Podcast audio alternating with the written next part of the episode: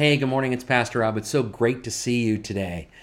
When Heather and I were packing up our family and moving from Indianapolis to Arkansas so I could go to seminary, God did an amazing job of making it all work, whether it be um, just giving us access to a seminary that essentially I wouldn't have to, to pay for my degree in because they had a, spe- a special program, a unique program for people who were a little older that wanted to go back and learn.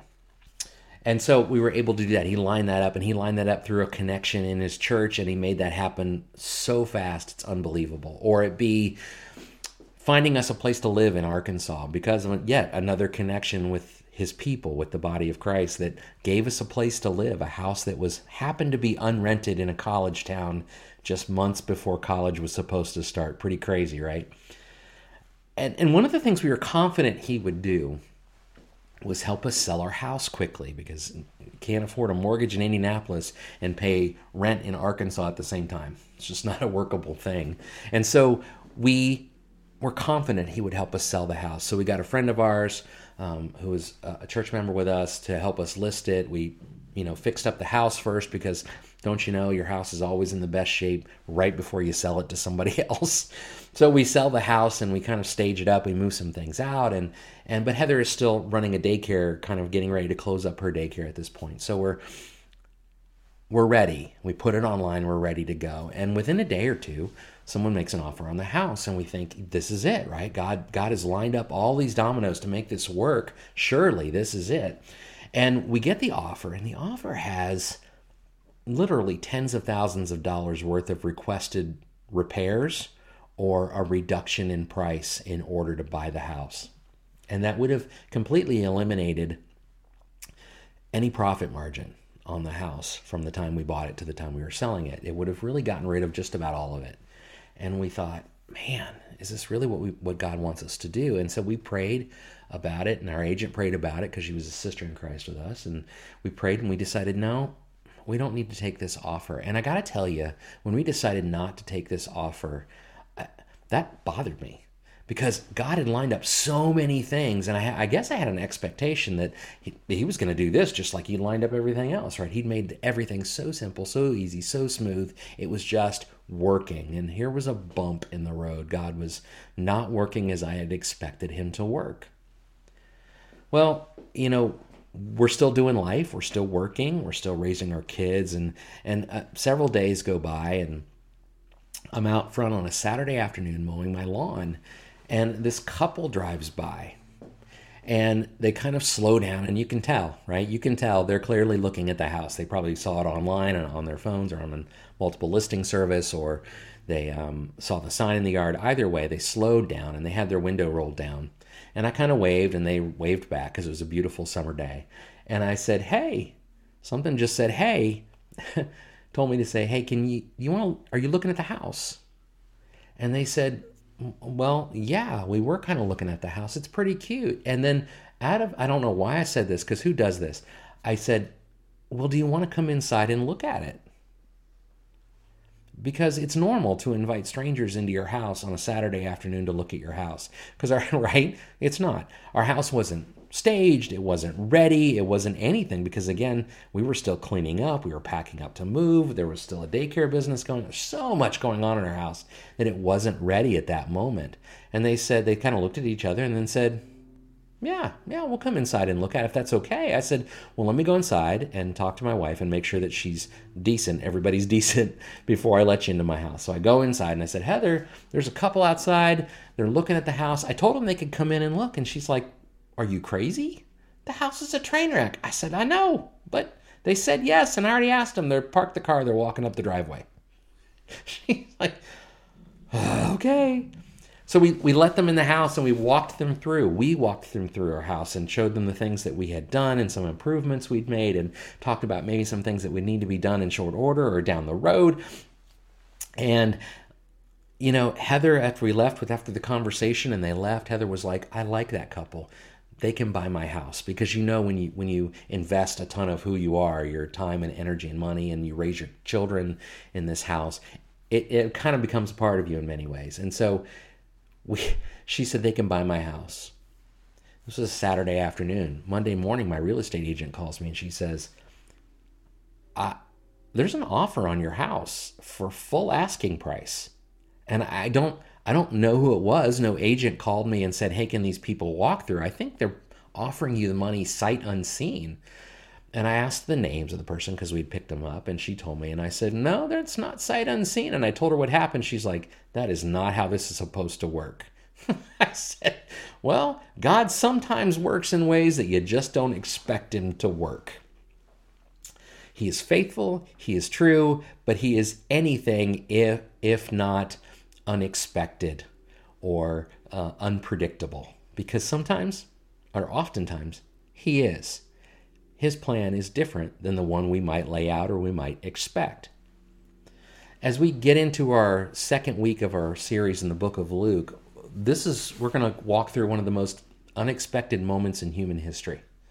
We're going to walk through the birth of Jesus, the arrival of Jesus Christ. It's a story that, that many of us know, but it's a story that is very much reflective of God's ability, willingness to work in ways that we simply cannot understand or even begin to wrap our heads around the people of God expected him to show up with a Messiah. They, they believed that. That's his promise. He has always promised that he would bring them a Messiah. And, and he's faithful and true. And they were confident that he was going to come, but they were also confident he was going to show up as a military leader. We alluded to some of that last week. That he would show up as a military leader, but instead he shows up as a child. Totally unexpected and yet totally necessary the way it needed to be for the gospel to be opened up not just to the people of God as they were then, but to the world as a whole, to any who would come to him. Now, that story is found in Luke, in Luke chapter 2. But I want to catch up first before we get there. I want to catch up with the rest of Luke chapter 1 because I think it's super important that we do. We read the first few verses last week, but the, the rest of Luke chapter 1 is really focused on the arrival of John the Baptist. We talked about him last week, the guy whose job it is to roll out the carpet and say, Y'all need to look, here he comes. Here comes the Messiah, the King, the Son of God, the one that God has promised. He's on his way. He's here right now. Y'all be, be ready, because here he comes. That was John's job. Well, John is actually a relative of Jesus, a distant cousin of Jesus. John is born into a family of priests. Zechariah, his father, the text says, is a priest in the line of Abijah, so he can trace his roots very, very far back into the priesthood of the people of God. And then his mother, Elizabeth, is from is one of the daughters of Aaron, is what this text says. That traces your roots in the in the priesthood of God all the way back to the establishment of the priesthood of God. It was Aaron who was the first. And so he has a very they have a very detailed and lengthy history as priests, as the people who are the intermediaries between God and man. It was really their job to make sacrifices and their job to burn incense and their job to be the conduit, the connection, to make sins right. You really had to have a priest there in order to make things work as God had asked for them to work. We also know that Zachariah and Elizabeth were well along in their years, is what the text says. What that means is they were too old to be having kids. they were too old to be having children. And one day, when Zechariah is in the temple, because the text says it was his turn to be in the temple, he's in the temple and he's burning incense in the sanctuary. And then the angel Gabriel one of the few angels in the Bible that are named, right? The angel Gabriel comes and visits Zechariah and gives him this, tells him, and, Zechariah is scared to death because when you see an angel, maybe you should be. They're not cute little babies with wings. they are the very glory of God right in front of you. They're too much for you to handle. And so he's scared to death, and he says, the angel says, Don't be afraid. Don't be afraid. Because God is going to provide for you a child, a child filled with the Holy Spirit. Even before he leaves his mother's womb, he will be filled with the Holy Spirit. And Zachariah is like, You've got to be kidding me. And the angel's like, No, it's going to happen. But since you didn't believe me, you're not allowed to talk or tell anybody till the child is born. But you're going to have a child. At John's birth, because he said it was going to happen and it did. at John's birth, Zechariah is suddenly able to talk again, and he makes this prophecy about John. It's found in Luke chapter 1, verses 67 through 79. It's this lengthy prophecy about what John would grow up to be able to do. But 76 and 77 of chapter 1, I think, give us the core of it. It says, And you, child, this is, talk, this is Zechariah talking about John. You will be called a prophet of the Most High, for you will go before the Lord to prepare his ways, to give his people knowledge of salvation through the forgiveness of their sins. In a nutshell, John's job, prophesied by his dad, as given to him by the Lord before he had even grown up, right? Just as he was just being born. That catches us up on the story. And shortly after that, a young man and a woman enter Bethlehem. And this is where we pick it up. And so we're going to pick it up in Luke chapter 2, verses, we're going to start, we're going to read all the way through verse 20, but we're going to do it in chunks. So we're going to go through verses 1 through 7 to begin with.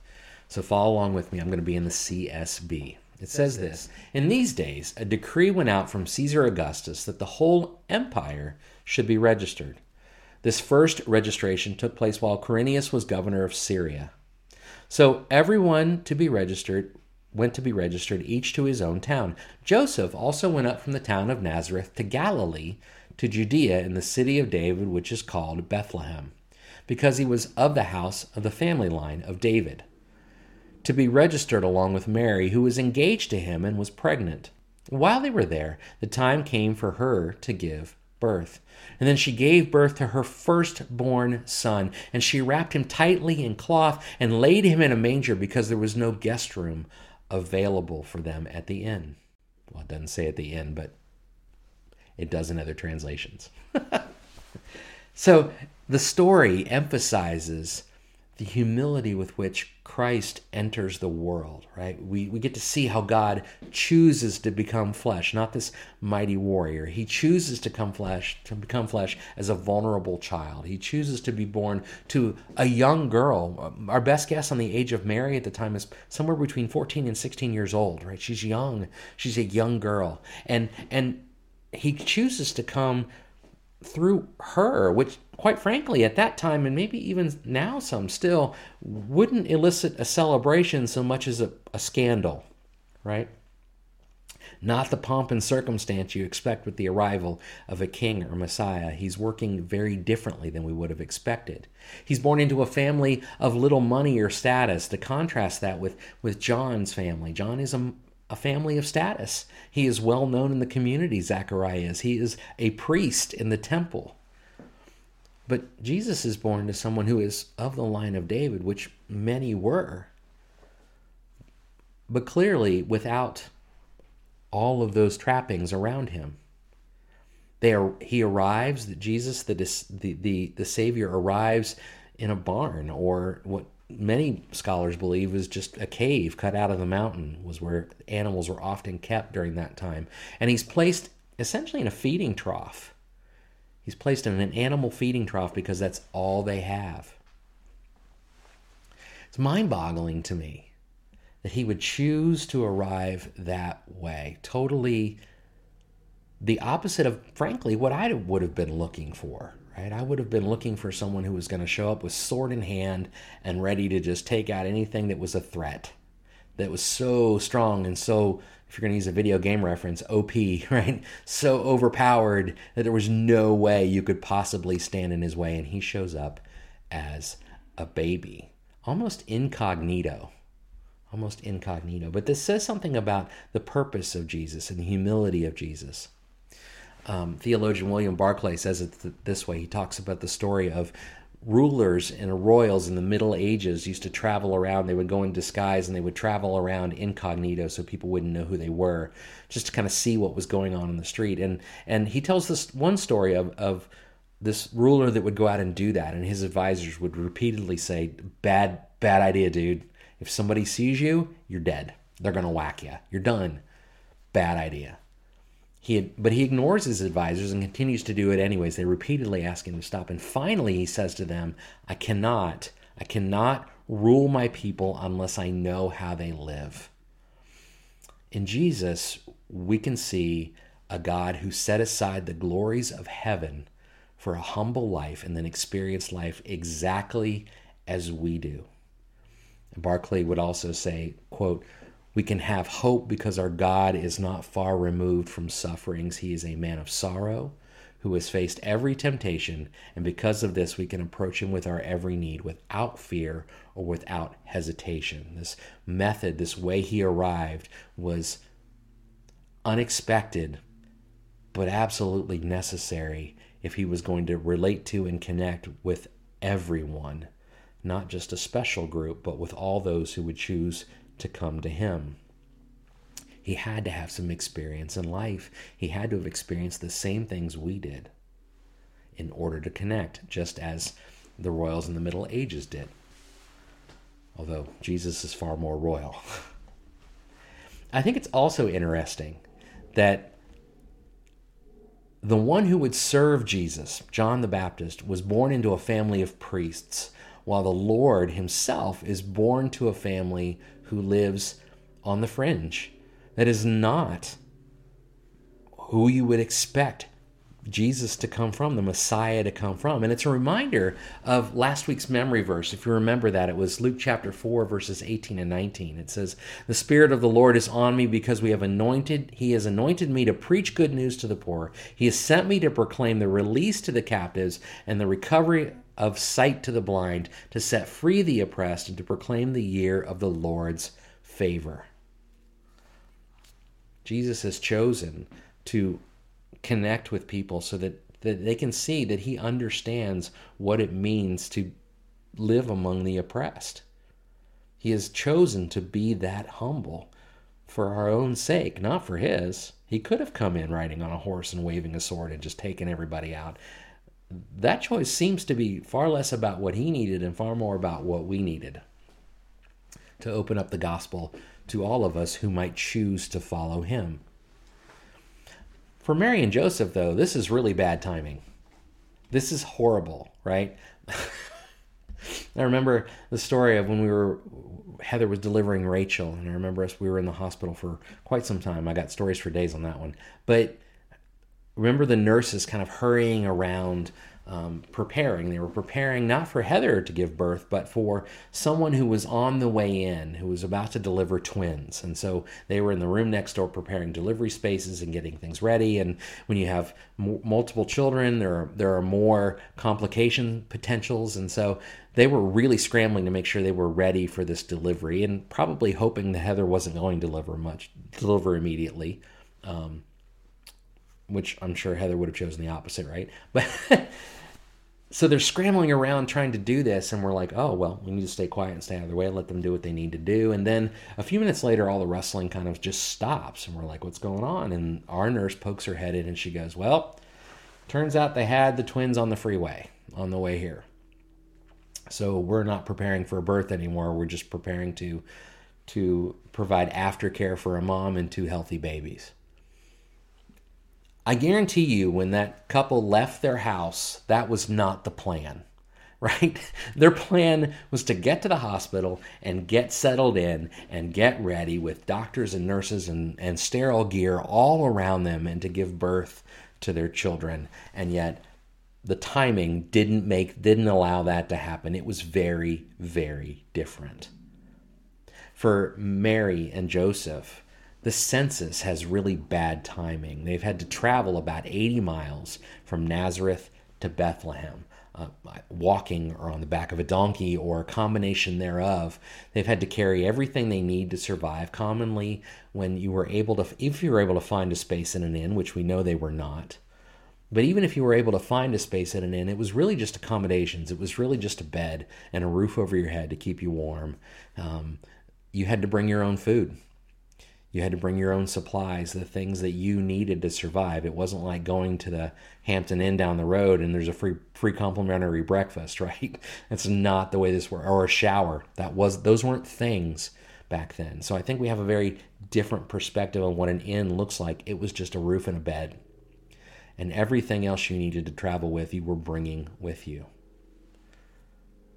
There were there's no mention of having midwives or family around or anyone else around to help them with this delivery. All the people that we have come to depend on, we want to be able to depend on for such a thing. They're alone. And I would, and uh, though I don't know this for sure because I'm not in Mary's head, I'd be willing to bet when Mary said, "You're going to deliver," when the Lord came to Mary and said, "You are going to deliver a child." and this child will be the Son of God. She probably didn't picture this, right? And yet, this is the way he chooses to come. This is when and how God chooses to make his entrance into the world. When God chooses to make his entrance, how and when to make an entrance into our life, to make a change, to call us to something, to present an opportunity to sell your house, whatever that is, right? If he shows up in such a way that he's ready to engage in your life actively in the moment, He's always present, but there are moments when he kind of just shows up and says, Hey, I'm here. I got something I want you to do or something I need you to do. Do we embrace it? Or do we call it bad timing and bulk at it? Right? Do we if if he gives us an opportunity to encounter someone in pain do we see it as an inconvenience or something overwhelming or do we see it as an opportunity?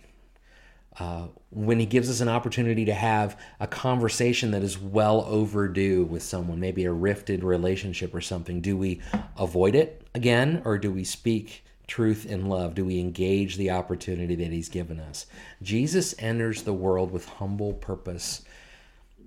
And the truth is, if we're going to respond to His timing, we need to, have the same approach. We need to operate with the same humility in responding to His call on our lives as well. If we continue the story in verse 8, verses 8 through 14 we're going to read this time. It says in the same region shepherds were staying out in the fields keeping watch at night over their flock. And then the angel of the lord stood before them and the glory of the lord shone around them and they were terrified. But the angel said to them don't be afraid for look i proclaim to you good news of great joy that will be for all the people. Today in the city of David, a Savior is born for you, who is the Messiah, of the Lord.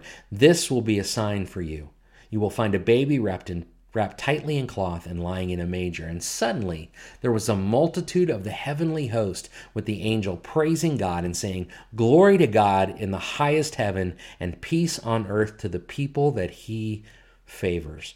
Packed in there is our memory verse for the week. It's going to be Luke chapter 2, verse 10. It says, But the angel said to them, Don't be afraid, for look, I proclaim to you good news of great joy that will be for all the people. That's our memory verse. Write that down. Work on repeating that this week. Get that ingrained to your head because it's important that we remember that Jesus didn't just come for some people, he came for all people who would who would respond to the gospel. Theologian William Barclay talks about these shepherds that Jesus or that the angel has chosen to show up for because that's who God directed him to show up to see or to, to present himself to and to tell this story. He said that shepherds were despised by the Orthodox people of the day. They were despised because they couldn't keep the ceremonial, ceremonial laws. They weren't able to keep up with the ritual hand washings and the rules and the regulations. Their flocks kept them busy, so they weren't engaged in the life of the congregation or the synagogue at all. And they were really just hated by the religious leaders of the day for so much that they didn't do that they thought they had to do or should do. And yet, God chose these people, people others might not pay attention to, to be the first to know. And the first he invites to come and see the Savior of the world. And I think it's so important. He invites them to come and see him. That word, the, the term there, heavenly host, uh, is either in Greek, is either an, an army of angels or the stars in heaven themselves. Either way, these guys are standing in a field, in a dark field with their sheep, trying to make sure, just watching out for wolves. Maybe they have a fire burning to keep warm and keep some light, but they're sitting out in the middle of nowhere, and the heavenly host begins to praise God and sing, right, and say, Glory to God in the highest heaven and peace on earth to the people he favors. This army of angels, or maybe even the stars themselves, begin to sing. That is mind boggling that this is how he shows up. Again, utterly unexpected, but utterly necessary to send the message. He wants these people, these shepherds, these men that are despised by so many to be his first, to come and see what he is doing for the world. And that says something again about the humility of God and about his desire to reach everyone you and I and everyone. And I think sometimes we get caught up in that. We get caught up in the idea that maybe you've done some things that are so bad that God could never come for you, right? Or that you can't have your relationship reconciled with Him. And yet, if we look at the scripture, we're going to see this all the way through Luke. God repeatedly, repeatedly uses people that society would throw aside and say, You are not worthy, repeatedly uses them, calls them to him and says, I love you, you are capable, I made you to serve, I made you to be part of my family. Come and see. And what's important about that, and what's important should be important for us, is whether or not we respond. How do we respond? If we finish out the rest of our text today, Luke chapter 2, verses 15 through 20, it says this When the angels had left them and returned to heaven, the shepherds said to one another, Let's go. Let's go straight to Bethlehem and see what has happened, which the Lord has made known to us. They, tur- they hurried off and they found both Mary and Joseph and the baby who was lying in the manger. And after seeing them, they reported the message that they were told about this child. All who had all who heard it were amazed at what the shepherds had said to them. But Mary was treasuring up all these things in her heart and meditating on them. The shepherds returned glorifying and praising God for all the things they had seen and heard, which were just as they had been told. The shepherds went where they were called right then. The text goes out of its way to say they hurried. They went straight to this. They said, God has called us to go do this, to engage in this. He has reached out to us, maybe when nobody else would ever think to come to us. He has come to us and said, Let's go do this. And they said, Let's do it right now. They didn't wait until after their shift was over. they didn't wait till the next time the angel of the Lord might show up. They didn't wait till it was convenient. They said, let's go right now. They uh, likely left behind the sheep and said, The things of this earth are not as important as what he has shown us today, and I need to go do it right now. They also discovered something in doing so. They discovered that God's word was true, but they had to trust and obey to go see it. And I wonder sometimes if we're able to do that. We are able to just trust and obey that if God has sent us somewhere to do something or given us an opportunity to engage somebody else in his name or to encourage them or to strengthen them or to to to donate to to a cause to lift up people who are impoverished or who are oppressed as Luke would say. Do we do that right then or do we find a way not to or do we just kick it to the back burner and say, I'll get to it when I get to it. the problem is, you're never going to discover God's word is true if you don't step into where He calls you to go. Right? It's it's it's that's what building trust is about. It's trusting that He will that if He tells you to go serve in a soup kitchen every Monday night, that you go serve in a soup kitchen every Monday night, knowing that God has told you to do this, being faithful and trusting that He will reveal to you at some point why. It's about not asking why, it's about just saying, Yes, I will. But it, so often we say, mm, I don't know. Why? Do you really want me to do this? Are you sure? I don't know if I would do it that way. That's not exactly how I would have planned it. And we miss out on seeing his faithfulness. We miss out on discovering that when God says something is going to happen, it's going to happen. We cut ourselves off from it. The shepherds did not. They went and they discovered that what God said was going to happen happened. They discovered that what God said they were going to see, they saw. As incredulous as it sounded, because it was. The idea of the Savior of the world showing up as a baby wrapped in cloths, again, utterly unexpected. Are you kidding me? This cannot be, right? No way. And yet, here he is, just as God said. They also did something else once they left. In verse 20, it says, The shepherds returned, glorifying and praising God for all the things that they had seen and heard, which were just as they had been told. And it makes me wonder do we celebrate God's work in, in and around us enough? Do we celebrate when He has healed those we know and love? Do we celebrate for safety? And do we celebrate when He has given us security? Do we celebrate when He has given us opportunities to engage in the work He wants us to do? Do we celebrate often enough the birth of the Savior? Or do we just once a year kind of remember that this happened? There's something powerful about our witness, our capacity to reach others if we are people who celebrate what God has done and is doing for us in our daily lives. And as we go through this week, I would encourage you to do this. I would encourage you to stop and make a list of the things that God is doing for you or has done for you in the past, right?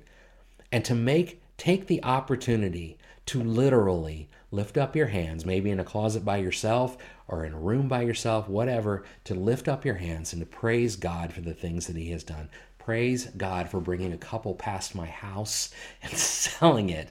Oh my goodness. Praise God for lining up school for me. Praise God for protecting my children. Praise God for bringing us here to the top of Ohio. Praise God for so much that He has provided for. Praise God for my parents that I love so much and that did absolutely did their best to give my brother and I the best opportunities they could in this world. Praise God for surrounding us, for the for the the memories of my grandmothers and and church and their relationships with God. Praise God for so much that He has blessed me with and I know He has blessed you with too. And maybe not the same things, maybe not the same stories. But if we fail to celebrate when God has shown up in our lives, we will soon forget what God has done.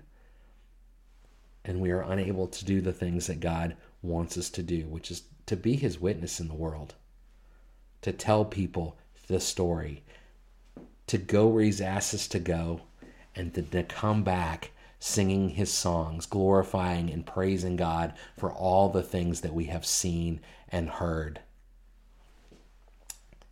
God is faithful. God is true. He will often show up in ways you do not expect, but they will be infinitely better than anything you could possibly imagine. May the Lord bless you and keep you. May his face shine upon you and he be gracious to you. May he grant you favor and give you peace. God bless.